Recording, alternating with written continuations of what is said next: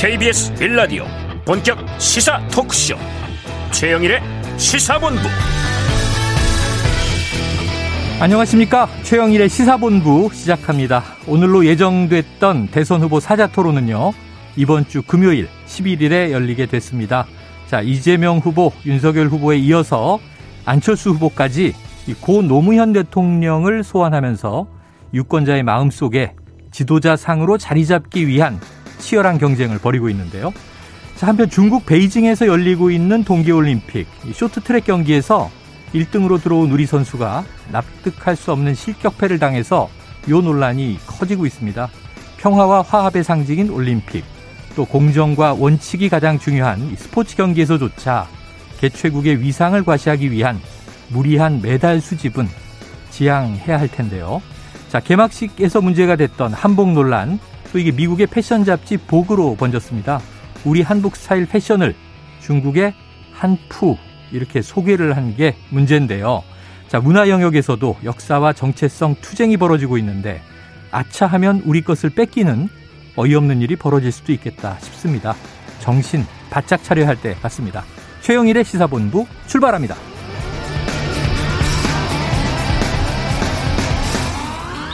네, 1부에서는요, 오늘의 핵심 뉴스를 한입에 정리해드리는 한입뉴스 기다리고 있고요. 2부 10분 인터뷰에서는 이 정치권의 노무현 정신, 자, 어떤 이유로 재등장한 것인지 노사모의 전국 대표였던 명계남 배우와 이야기를 나눠보겠습니다. 이어서 최평과 불사조 기자단 준비돼 있고요. 긴급 스포츠본부, 베이징 동계올림픽 이정수 KBS 해설위원을 연결해서 어제 쇼트트랙 경기 편파 판정 상황을 짚어보도록 합니다. 한 입에 쏙 들어가는 뉴스와 찰떡궁합인 이 디저트송 신청 기다리고 있으니까요. 오늘 뉴스에 어울리는 노래가 있으면 문자 샵 9730으로 자유롭게 보내주세요. 오늘의 디저트송 선정되신 분께는 커피 쿠폰 보내드립니다. 짧은 문자 50원, 긴 문자 100원입니다.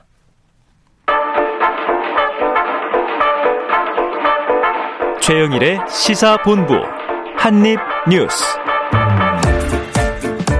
네, 오늘의 핵심 뉴스를 한입에 정리해드립니다. 한입 뉴스 시작해보죠. 박정호 오마이뉴스 기자, 오창석 시사평론가 나오셨습니다. 어서 오세요. 안녕하십니까. 어유 방송 전에 여동생이 방송국에 와서 점심을 같이 먹었어요. 네. 그리고 구경을 시켜주는데 오창석 평론가를 보더니 네. 연예인을 본 것처럼 뛸 듯이 기뻐하더라고요. 누가 사람을 섭외한 것이 아닌가라는 생각이 들 정도로 격한 반응을 해주셔서 감사했습니다. 아, 네. 여동생이 아니고 동원된 군중이었다. 네. 알겠습니다. 자, 이 첫 번째 어젯밤부터 이게 아주 뜨거워요. 선수단이 기자회견을 오늘 열었는데 쇼트트랙의 판정이 부당하다 이런 얘기였습니다. 박 기자님 한번 이 상황 정리해 주시죠. 네, 어제 이 경기 보신 분들은 뭐 분해서 잠을 못 잤다 하신 분들이 있을, 정도로 어휴, 그런 분들 많더라고요. 정말 이 중국 선수와는 옷기도 스치면 안 된다 네네. 이런 얘기가 나올 정도가 됐어요. 중국 선수가 스치던데? 네, 예, 그렇네요. 우리는 안 스쳤는데 피해서 빨리 네. 달리던가 해야 되는 상황이 됐어요. 팔을 뻗어도 닿으면 안 돼요. 그렇습니다. 그러니까 어제 남자 쇼트트랙 1000m 이 준결승을 좀 보면 우리 황대헌과 이준서 선수가 각각 조 1위, 2위를 기록했어요. 네. 다른 조에서 했는데 두 선수 모두 뒤늦게 레인 변경 반칙으로 연이어 실격을 당했습니다. 네. 그래서 결승 진출에 실패를 한 거예요. 예. 그래서 어떻게 보면은 이어진 결승에서 음. 1위와 2위가 어, 모두 중국 선수가 어, 되는 그런 상황. 네네. 또 결승에서도 1위를 달리던 헝가리 선수가 나중에 예. 또 실격 처리가 되면서 옐로 음. 카드를 받으면서 이렇게 중국 선수가 금은 메달 차지해서 편파 판정 논란이 거세게 일었습니다. 네네. 그래서 결국 오늘 윤홍군 대한민국 선수단장이 기자회견 열어서요. 이것과 관련해서 IOC의 항의 서한문을 발송했고 네. 그다음에 국제 스포츠 중재 재판소에 제소하겠다 이렇게 얘기를 했습니다. 음. 아, 그리고 이 IOC 이 토마스 바흐 IOC 어, 위원장에 직접 항의하겠다라고도 얘기를 했어요. 네. 그러니까 이런 부분에 대해서 어, 바뀌거나 변화가 없으면 앞으로는 뭐 우리가 어, 이걸 보이콧할 수 있는 그러니까 경기에 출전하지 않을 수도 있다 뭐 이런 강경한 얘기도 좀 나오고 있는데요.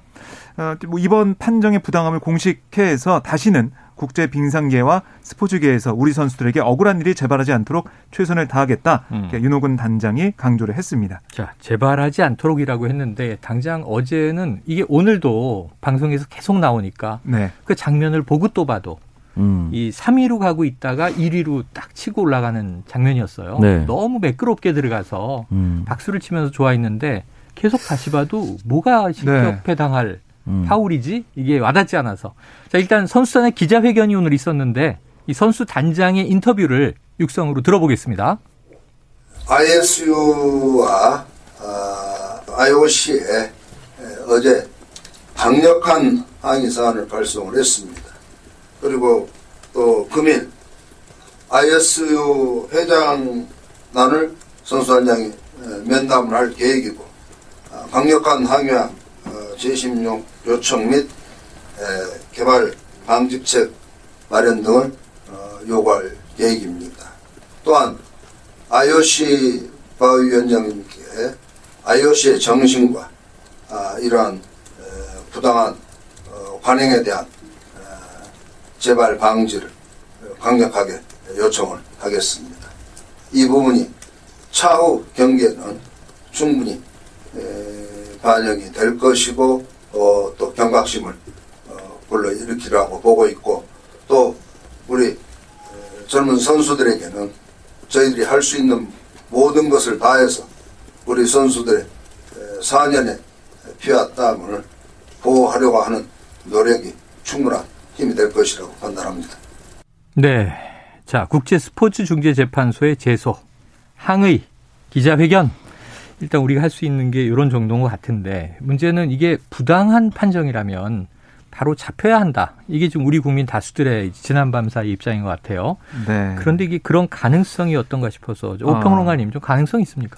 글쎄요, 이제 제가 판정 내리는 건 아니라서 잘 네네네. 모르겠지만 예전에 그 김동성 선수와 오노 선수. 아, 오노, 안톤 오노. 네, 기억나실 예, 겁니다. 기억나죠. 음. 생생합니다. 꽤 오래됐었는데 그때도 아마 안 받아들여졌던 걸로 기억합니다. 그렇죠. 그러니까 대부분 스포츠 경기가 끝나고 난 이후에 음. 뭐그 자리에서 바로 항의했었어야 한다라고 해서 네. 그 자리에 방해 바로 항의한다 하더라도 번복된 적이 별로 없었던 것 같습니다. 예를 아. 들어 지금 올림픽 일정이 그대로 있는데 이것이 잘못됐다고 하면은 이 경기를 지금 만약에 결승을 중단시켜 놔야 되는 것인지 음. 만약 결승이 끝나는데 이게 잘못됐다고 판단 나오면 그걸 다 취소하고 다시 중결승부터 해야 되는 것인지 네, 네. 그러니까 절차상 쉽지 않은 부분이 있어서 굉장히 우리 선수가 지난 4년 동안 굉장히 고생을 많이 하고 음. 준비를 많이 했을 텐데도 불구하고 이런 일이 발생해서 굉장히 분노할 수밖에 없었던 것이고 그러니까 네티즌 같은 경우는 눈 뜨고 코 베이징 올림픽이다. 아 그런 얘기가 어제 많이 돌았죠. 네, 엄청 이 사진이 많이 돌면서 분노를 표출하고 있는데 아, 참 석연치 않고 네네. 비단 우리나라 선수뿐만이 아니라 중국과 비중국 선수가 경기를 하는 그런 느낌마저 들 음. 정도로 전 중국의 편파 판정이 좀 매우 심하다라는 생각이 듭니다. 저 이게 네. 주최국 네. 어드밴티지라고 하기에는 어. 뭐 약간의 근거가 음. 아슬아슬하다 싶으면 네. 예를 들면 심판 판정이 이쪽으로 기울 수도 있고 저쪽으로 기울 수도 있다. 음. 예를 들어 중국 쪽으로 기울어서 그럼 이제 억울해도 네. 이게 논란이 있는데 음. 어제는 제가 비디오를 아무리 봐도 논란의 여지가 별로 없어서 그러니까요. 황당하다 그러는 거죠. 근데 오늘 네.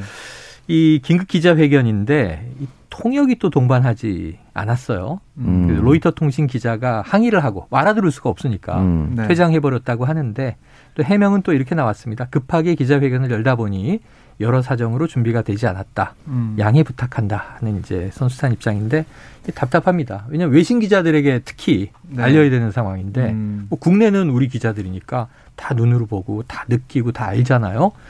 이것도 조금 어, 해외에서 치르는 경기인데 왜 통역이 동반하지 않았을까 좀 안타까운 지점입니다. 네.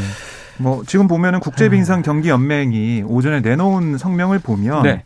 연맹 규정에 근거해서 어, 심판은 이런 우리의 항의 또 헝가리의 항의 이런 항의를 음. 받아들이지 않았다라고 네. 얘기를 했고요. 그러니까 경기 규칙 위반에 따른 실격 여부에 대한 심판의 판정에는 항의할 수 없다. 이렇게 또 공식 발표를 아. 했습니다. 그다음에 이제 어제 있었던 이런 심판의 판정에 대해서 어 우리 선수 어, 황대헌 선수 같은 경우는 이게 정말 그 레인 예, 침범 그러니까 레인에 이제 들어오면서 어, 반칙을 한 게 분명하다 또 이런 입장을 내놓기도 했고요. 음. 헝가리에서도 항의한 결승전에서 네네. 선수가 1위로 통과했다가 비디오 판독 끝에 옐로 카드를 받고 탈락해 2위로 들어온 음. 중국 선수가 금메달을 획득했잖아요. 네네. 여기에 대해서도 이 헝가리 선수가 아, 뭐 반칙을 했다 아, 이렇게 또 얘기를 했습니다. 그래요. 자 그러니까 이제 재심 어떤 판정의 번복은 없을 것 같은 분위기로 네. 가고 있는데 자 이게 지금 베이징 동계올림픽 초반입니다. 17일 중에서 이제 뭐 제대 4일 개막했고 5일, 6일, 7일, 8일째인데 네. 앞으로 갈 날이 더 많은데 아, 이런 편파 판정이 계속 나오게 된다면 음. 이건 굉장히 좀 여러 나라마다 억울한 선수마다 항의가 굉장히 거세질 수도 있겠구나 하는 또 우려가 돼요. 네. 자, 올림픽의 뭐, 정신을 생각하면 예. 그건 아니다 싶은데. 그렇습니다. 자, 지켜보도록 하겠고요. 자, 이제 오늘 이슈로 들어가 봅니다. 여야 대선 후보들 자, 원래는 오늘 8일 예정인 줄 알았는데 무산됐고. 음. 네. 오는 11일에 2차 TV 토론한다. 박 기자님, 요거는 변동 없겠습니까? 네. 뭐 지금 쭉 보면 국민의힘이 원하는 대로 날짜가 지금 다 돼가고 있다. 네네. 결과적으로 그렇게 되고 있는데요. 음. 이 여야 4당이 다 11일 하기로 어제 합의를 했고 물론 오늘 세부적인 토론 주제나 음. 뭐 사회자 문제나 여러 가지 것들을 세부 조정을 합니다. 하지만 큰 이변이 없는 한 11일 금요일에 오후 8시부터 10시까지 2시간 동안 음. 2차 TV 토론 예정돼 있고요. 이 같은 경우는 국민의힘에서 문제 삼은 부분이 JTBC가 편향적이다. 네이 네, 부분을 네. 얘기했었죠. 그래서 어떻게든 어, 이걸 좀 풀어야 된다는 얘기가 있었던 건데 그래서 주관이 종합편성 채널 4개사와 보도 전문 채널 2개사 여섯 개 방송사가 공동 중화를 합니다. 어. 그리고 주체는 똑같이 한국기자협회가 주체를 하는 거고요. 이렇게 해서 정치, 경제, 사회 분야 다양한 주제에 대한 견해를 밝힐 예정이고 상호 자유 토론을 통해서 후보 간 검증도 심층적으로 하겠다. 네. 아, 그리고 눈에 띄는 게 한국기자협회가 회원사들에게 의견을 좀 듣는다고 해요. 음. 그래서 후보들의 언론관도 검증하겠다. 음. 이렇게 얘기를 하고 있습니다. 지금 국민의힘 쪽에서는 그 황무성 단장이 네. 아, 황상무 단장이죠. 황상무 단장. 지금 기자협회도 편파적이라고 했던 거죠. 그렇습니다. 음. 어. 기자협회도 편파적이다. 라고 얘기를 해서 정확히는 이제 좌편향이다는 아, 좌편향이다. 음. 좌편향이다는 표현을 썼죠. 그래서 네. 이제 기자협회부에서 즉시 전국의 199개 언론사 만 천여 명의 회원을 가진 57년의 역사를 가지고 있다. 네네. 진보와 보수 언론이 모두 함께 하고 있는데 네네. 여기에 대해 사과하라고 했을 때 이제 황상무 전략단장 같은 경우는 잘못을 좀 시인을 하기도 했습니다. 네. 네. 본인도 언론인 출신이잖아요. 그렇죠. 그 언론 속에 속해 있었던. 네네네. 그리고. 만약에 지금도 회원인 걸로 네. 현재도 제가 알고 있는데. 음. 그 좌편향이라고 만약에 단정을 지었다면 네네. 그 얼마 전까지 사실은 나홉시 뉴스를 진행했었는데 네. 어떤 기사가 올라오면은 음. 어떤 편향이다라고 마음속에 있었던 것인지 의심이 들 정도로 어. 그 부분은 바로 발언이 좀 부적절했다. 왜냐하면 네. 다른 이유를 보통 정치는 어떤 일을 하기 싫을 때 다른 명분을 가져옵니다. 음. 다른 명분을 가져와서 나는 하고 싶지만 이것 때문에 못 하겠어라고 얘기하는데 이유를 네. 명분을 너무 잘못 가져왔어요. 어. 그래서 좌편향이라는 것은 진보 보수 다 포함되어 있는 언론 모든 총체에 이렇게 좌편향이라고 표현을 했기 때문에 음. 어 흔히 말하는 진보 기사 진보 기자들은 진보 기자대로 왜 좌편향이 뭐가 잘못된 거야라고 기분 나빠하고 음. 어, 보수 기자들은 우리 보수인데 왜 진보라고 얘기하는 거야? 해서 또 기분 네, 나쁘고 네. 양쪽을 다 기분 나쁘게 만들었던 내용입니다. 그렇게 됐네요. 자, 이 오늘 밤에 예정대로 이 토론이 있었다면 내일 우리가 이 저 한입뉴스에서 네. 분석하고 털거리가 아주 풍성했을 텐데 예. 금요일 밤에 열리니까 음. 이건 또 다음 주나 돼야 네. 이 토론의 여파를 우리가 시사본부에서 짚어볼 수 있을 것 같고요. 음. 자, 궁금한 건 그거예요. 과연 그러면 1차 토론은 우리가 잘 받고 시청률도 39% 압도적으로 높았는데 네. 2차 토론은 좀 1차 토론과는 다르지 않겠는가? 음. 자, 박 기자님 혹시 각 후보마다의 전략 예상되는 지점이 있습니까? 네. 그러니까 보면은 이재명 후보 같은 경우는 음. 지금 제일 내세우고 강조할 부분이 바로 정책적인 그런 전문성인 것 같아요. 네. 그 성남시장과 경기도지사를 하면서 해왔던 그런 음. 아, 실적 이걸 바탕으로 해서 일해본 사람이 더 잘할 수 있다. 네. 이걸 계속해서 강조할 것으로 보이고요. 그리고 뭐 이 경쟁 상대 정책 역량 부족을 그걸 통해서 드러나게 하겠다. 음. 네거티브나 이런 거 없이 정책적으로 가겠다는 얘기를 하고 있고 또 윤석열 후보 같은 경우는 국정 철학을 밝히는데 에너지 쏟겠다 이런 얘기를 좀 하고 있거든요. 네.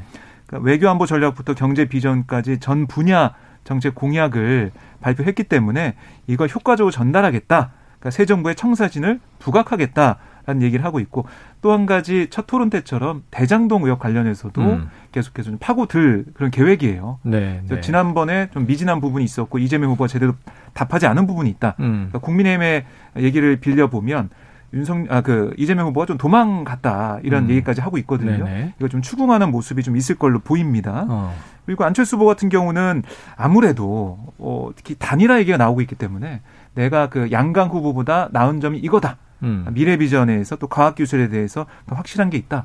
이거 좀 드러내려고 할 것 같고 연금 개혁 문제에 대해서 합의를, 합의를 이끌어냈잖아요. 음. 그런 좀 정책적인 면에 있어서 뭔가 합의를 이끌어낼 수 있는 그런 부분들을 또 음. 만들어내겠다 이런 얘기를 하고 있어요.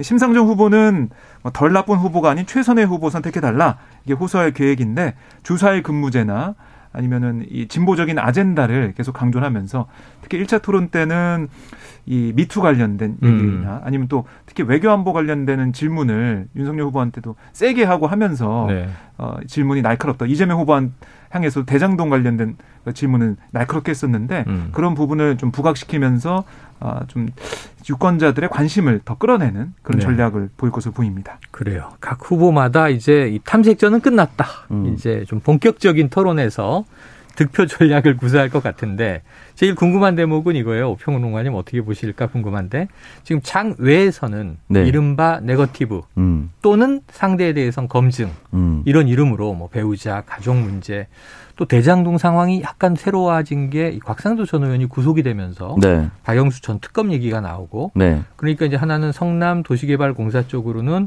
이재명 시장이 설계자 아니냐 음. 책임이 있는 거 아니냐 이제 야권의 공세가 있는 가운데 저희 국민의힘도 자유로운가 이런 음. 물음표가 음. 또 달려요. 네. 어떻게 보십니까?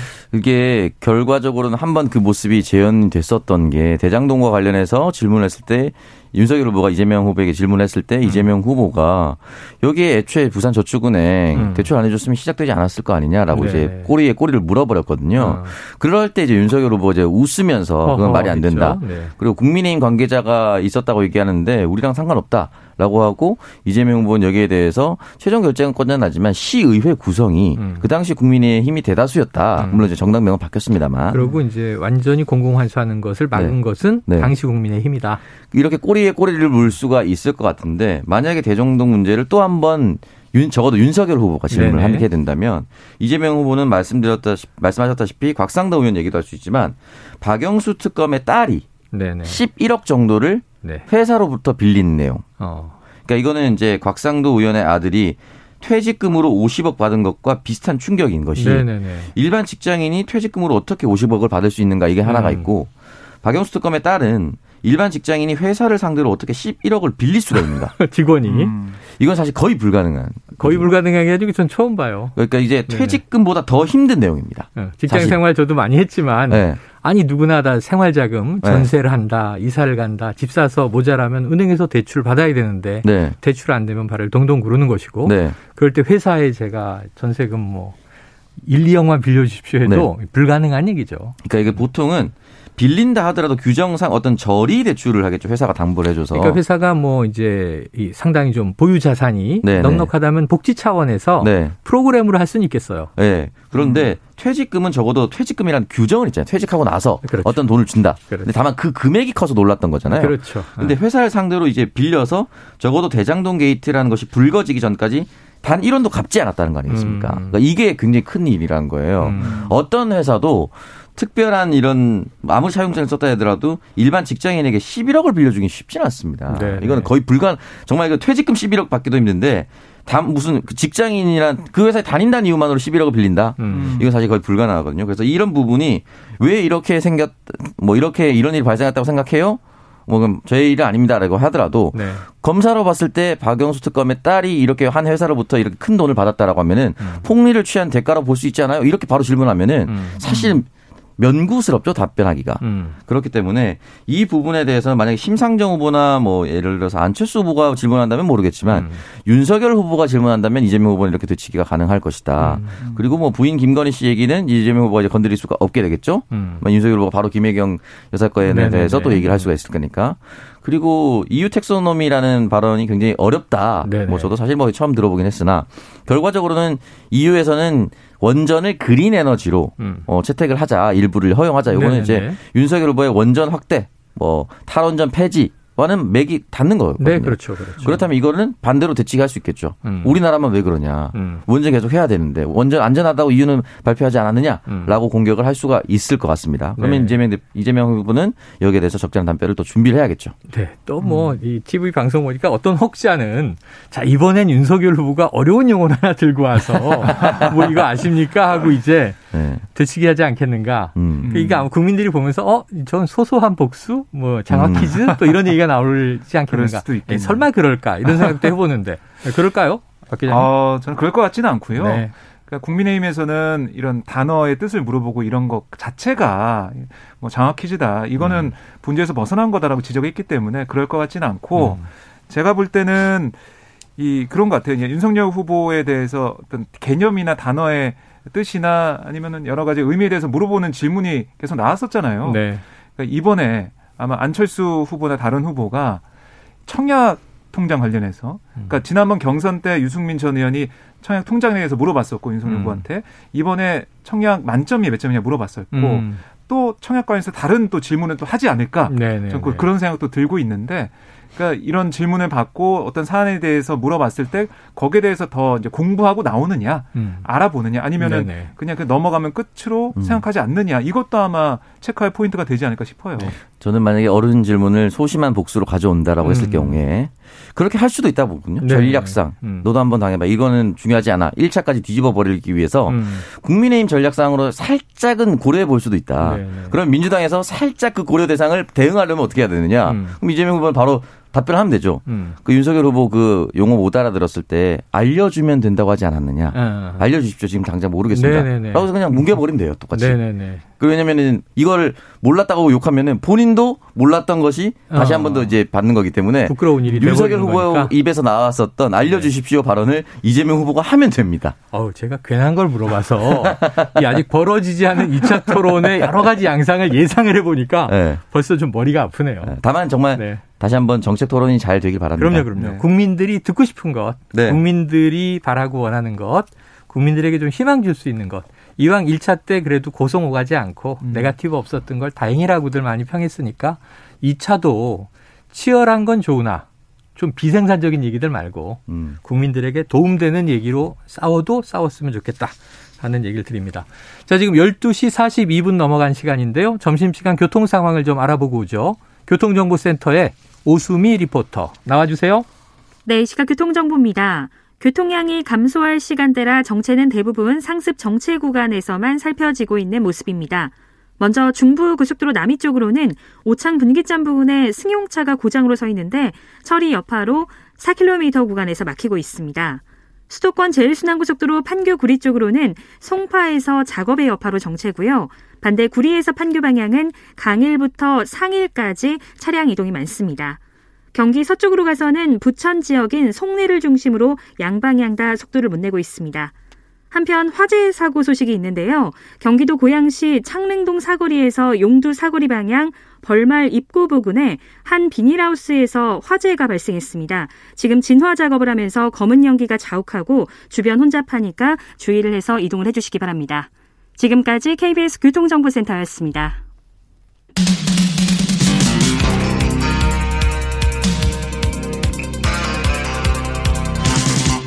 최영일의 시사본부.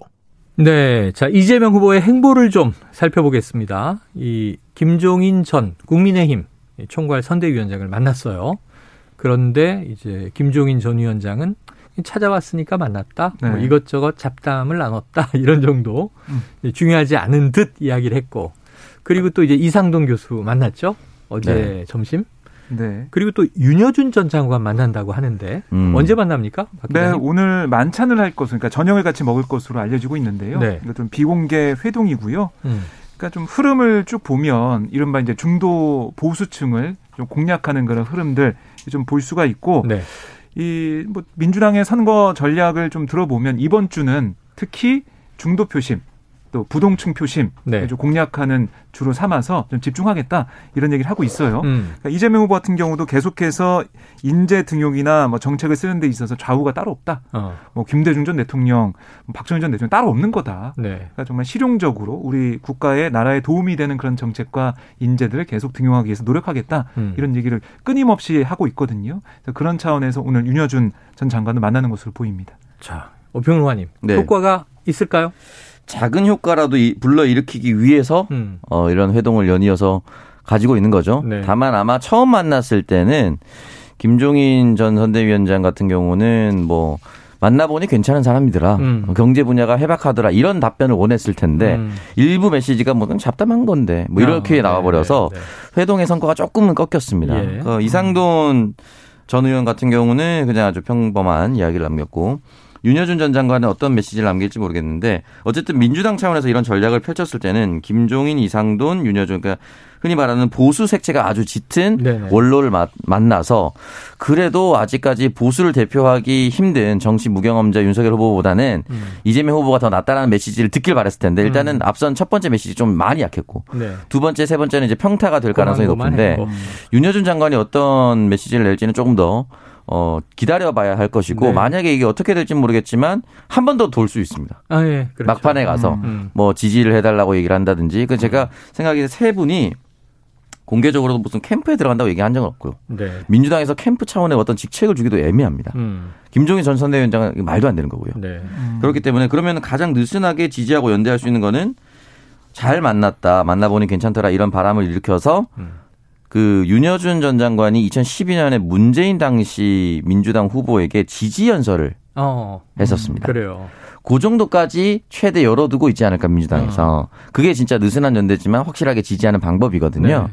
그렇다면은 말씀드렸다시피 한 60대 이상의 어, 윤석열 후보를 보수 후보, 정통 보수 후보로 인정하지 못하는 음. 보수 유권자들에게 어느 정도 메시지를 줄 수 있지 않을까. 왜냐하면 네. 이세 사람이 좋은 메시지를 낸다고 해서 20에서 50이 흔들릴 것 같지는 않거든요. 어. 그렇기 때문에 이새 원로 정치인을 꾸준히 봐왔던 고연령층에 대해서 어느 정도는 약간 흔들기를 시작한 것이 아닌가. 만약에 근데 강력한 메시지가 계속해서 나온다면 언론을 사, 세게 네, 탈 수밖에 네. 없겠죠. 음. 그런 부분에 대해서 민주당이 계속해서 아마 전략을 고민하고 있는 것 같습니다. 그래요. 자, 아까 이제 2차 TV 토론회 이 사자의 뭐 전략도 우리가 한번 짚어봤습니다만 지금 남아있는 이제 한 달도 남지 않았다. 이렇게 말씀드릴 수 있습니다. 어제가 D-30이었는데 사전 투표 날짜로 계산하면요. 이건 뭐 한 25일 남은 셈이에요.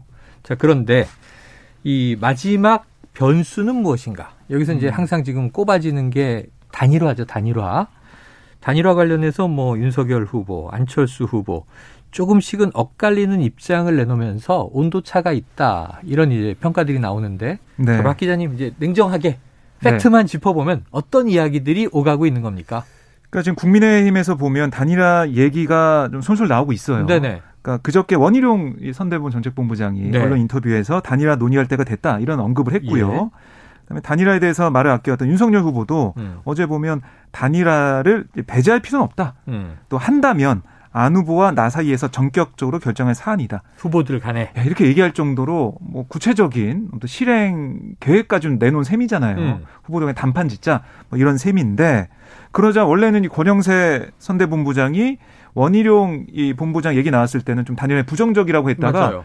윤석열 후보의 인터뷰 내용이 보도가 되고 하니까 단일화 가능성이 열려 있다. 음. 이런 말을 했어요. 네네. 조금씩 조금씩 바뀌어 나가는 것 같고 이준석 대표도 좀 부정적인 입장에서 보이고 있는데 예. 오늘 또 얘기를 들어보면 이게 안철수 후보와의 뭐 여론조사 해서 단일화하는 건 안 된다. 음. 뭐 그렇게 얘기한 걸 보니까 뭐 단판식 아니면 안철수 후보가 뭐 사퇴하거나 음. 양보하는 식이 되면 할 수 있다. 뭐 그거는 사실은 그 단일화 제의가 맞아요. 그게 주는 거니까 그렇게 할 수 있다라는 네. 얘기를 하면서 어쨌든 두 후보가 합칠 수 있다라는 얘기는 네. 계속해서 국민의힘에서 나오고 있어요. 음. 근데 문제는 안철수 후보 입장이겠죠. 그렇죠. 상대가 그렇죠. 다 있는 거니까요. 그렇죠. 안철수 후보가 오늘 관훈 클럽 초청 토론에 어. 나왔습니다. 예. 거기서 단일화 절대 없다. 아, 100% 완주하겠다 이런 얘기를 했어요. 내가 당선되기 위해 나왔다. 네. 그런 얘기를 오늘도 강조를 했고요. 그동안 정치를 시작하면서 아홉 번의 뭐 선거를 쭉 음. 치러왔는데 음. 그 중에 내가 단일화 하겠다고 할 때만 단일화 했지 음. 그 빼고는 단일화 안 했다. 끌려다닌 적은 없다. 네. 여기 나와서도 그 얘기를 하셨어요. 음. 예를 들면 너무 철수를 많이 하신 거 아니냐 이렇게 질문을 했더니 철수한 적 없다. 어. 그거는 이제 가공된 이야기다라고 음. 단호하게 얘기하더라고요. 자 그런데 안철수 후보도 단일화 가능성이 하나는 열려 있는 것 같아요. 네. 안일화. 네. 아. 안철수로 단일화되는 경우에는 하겠다는 건데 지금 아까 이준석 대표 얘기는 이게 단일화를 하겠다는 얘기가 아니고 음. 안철수 후보를 그냥 이렇게 주저앉히려고 하는 네. 압박으로 느껴져서 자 우평로가님이 딱 객관적으로 보시기에 야권 단일화의 가능성 어느 정도 될까요?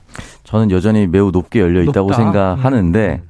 중요한 거는 과연 이준석식 화법이 네. 예, 단일화에 도움이 진짜 될 것인가? 어. 왜냐하면 단일화를 진짜로 안 할 거라고 이준석 당대표처럼 얘기를 한다면 음. 다른 의원들이 얘기할 이유가 없습니다. 네네. 그러니까 두 명이 배드캅 국갑을 하고 있는 거죠. 아, 그룹을 나눠서. 한 명은 때리는 역할을 하고. 네, 이준석 대표는 전략상 단일화를 하든 안 하든 음. 우리는 하지 않겠다라고 해서 계속해서 안철수 후보를 지원나갑니다. 음. 실제 안 한다 하더라도 이렇게 발언을 세게 나가면 네. 안철수 후보의 지지율은 실제 빠집니다. 음. 그렇기 때문에 이렇게 세게 나가는 전략을 지난 재보궐선거 오세훈 안철수 단일화 하듯이 당 대표는 그 역할을 하면서 계속 세게 때리고 음. 물 밑에서는 공동정부 구상하겠습니다. 네. 책임 총리하겠습니다. 의석수 3개 있죠. 3명 모두 잠깐 입각시키겠습니다. 이런 지분을 계속해서 얘기하고 있을 가능성이 높습니다. 아, 이거 이준석 대표가 얘기한 거간꾼이네요. 네. 그렇기 때문에 이 부분은 끝까지 좀 지켜봐야 할 텐데 음. 글쎄요. 아직까지는 저는 일단은 음 2월 13, 14는 그 전까지는 불가능. 하다고 음. 생각이 들고 그렇다면 다음 텀인 3월 4일 어, 사전 투표 날이 있죠. 어. 그 전까지 네. 윤석열 후보의 지지율이 어떻게 되느냐에 따라서 음. 향방이 갈리지 않을까. 뭐 3월 9일이 대선인데 네. 3월 8일에 어떻게 한다. 이거는 말이 안 되는 것 같고요. 네. 마지노선은 저는 3월 3일이라고 생각합니다. 3월 3일. 음. 네. 그런데다 또 이제 투표용지 찍는 2월 27일. 네. 그 전후 네. 맥락을 지켜봐야 되겠죠. 근데 어떻게 보면은 음. 계속해서 압박이 있을 것 같아요.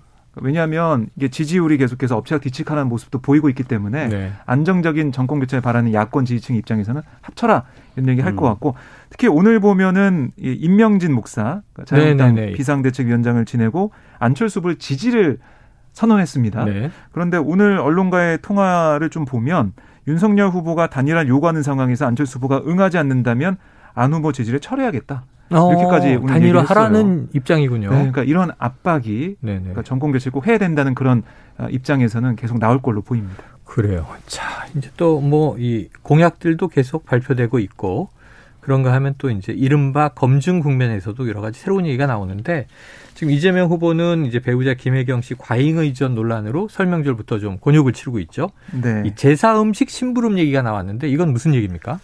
네, 이게 이제 지난해 3월 경기도청 직원이었던 A 씨가 이 도청 총무과 소속, 그러니까 계속 등장했던 배모 씨의 지시로 음. 이재명 후보 가족의 제사 음식을 구매해서 자택에 전달했다.